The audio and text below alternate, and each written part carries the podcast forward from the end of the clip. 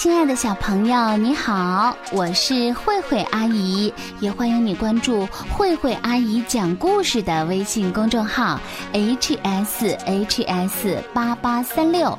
今天我们要听到的是中国会四大名著系列故事。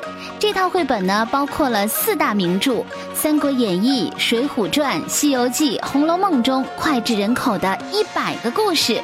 是的，这套绘本呢，就有整整一百本的小人书。今天呢，我们要听到的是《西游记》的第十四集《大战红孩儿》。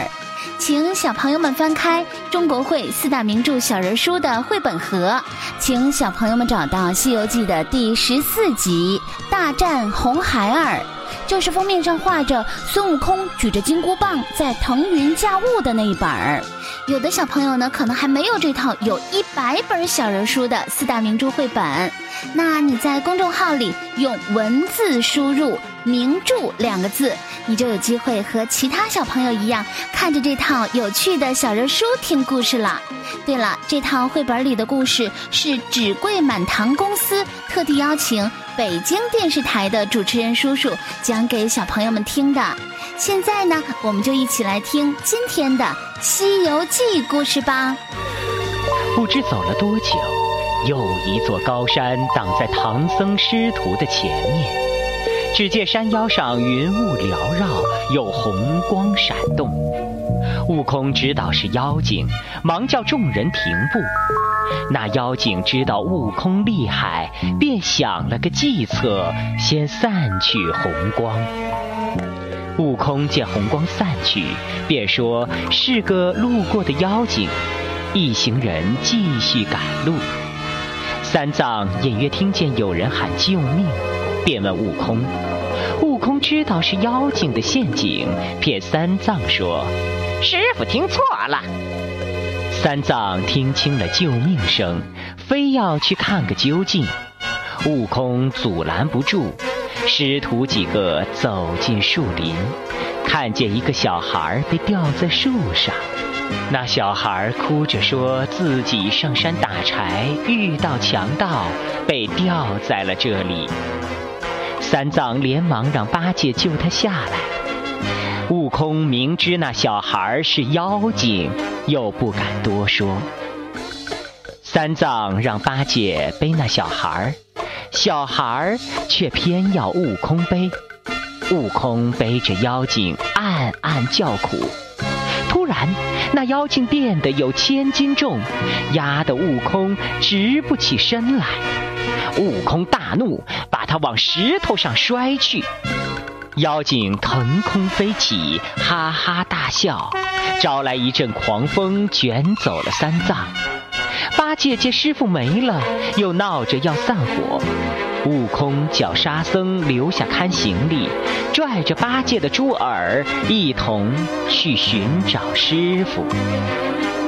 悟空把山里的小神召来问话，其中一个说：“这妖精叫红孩儿，是悟空的结拜兄弟牛魔王和罗刹女生的儿子。”悟空笑道：“原来是我家侄儿，这下好办了。”悟空和八戒来到妖精的洞外，只见石碣上写着“浩山枯松涧，火云洞”八个大字。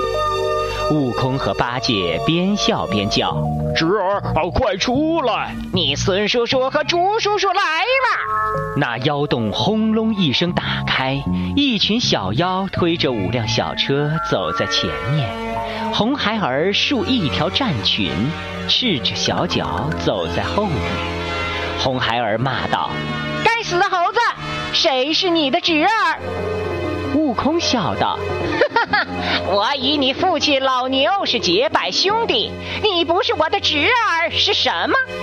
红孩儿大怒，喷出三昧真火，五辆车也烧着冲过来。悟空和八戒抵挡不住，慌忙逃跑。悟空飞到东海，请龙王来助战，然后又去引那红孩儿出来。两人斗了十几个回合，那红孩儿抽出身子，又喷出火来。东海龙王降下大雨，想扑灭大火。不料那三昧真火与凡火不同，雨越大，他反倒烧得越旺。悟空被熏得透不过气，又被那妖精一口喷中，火气攻心，大叫一声，跳到河里，昏死过去。八戒和沙僧连忙把悟空救起，沙僧以为悟空死了，大哭起来。倒是八戒看师兄胸口有热气，连忙按摩。悟空咳了几声，嘴里念声师傅，活了过来。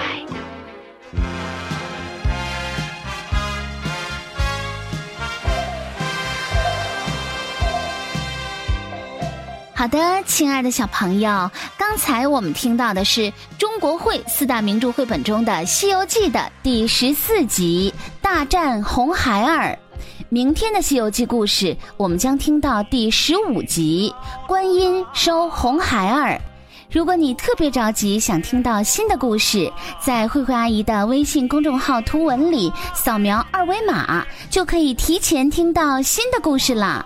接下来，我们一起欣赏电视剧《西游记》中的插曲《通天大道宽又阔》。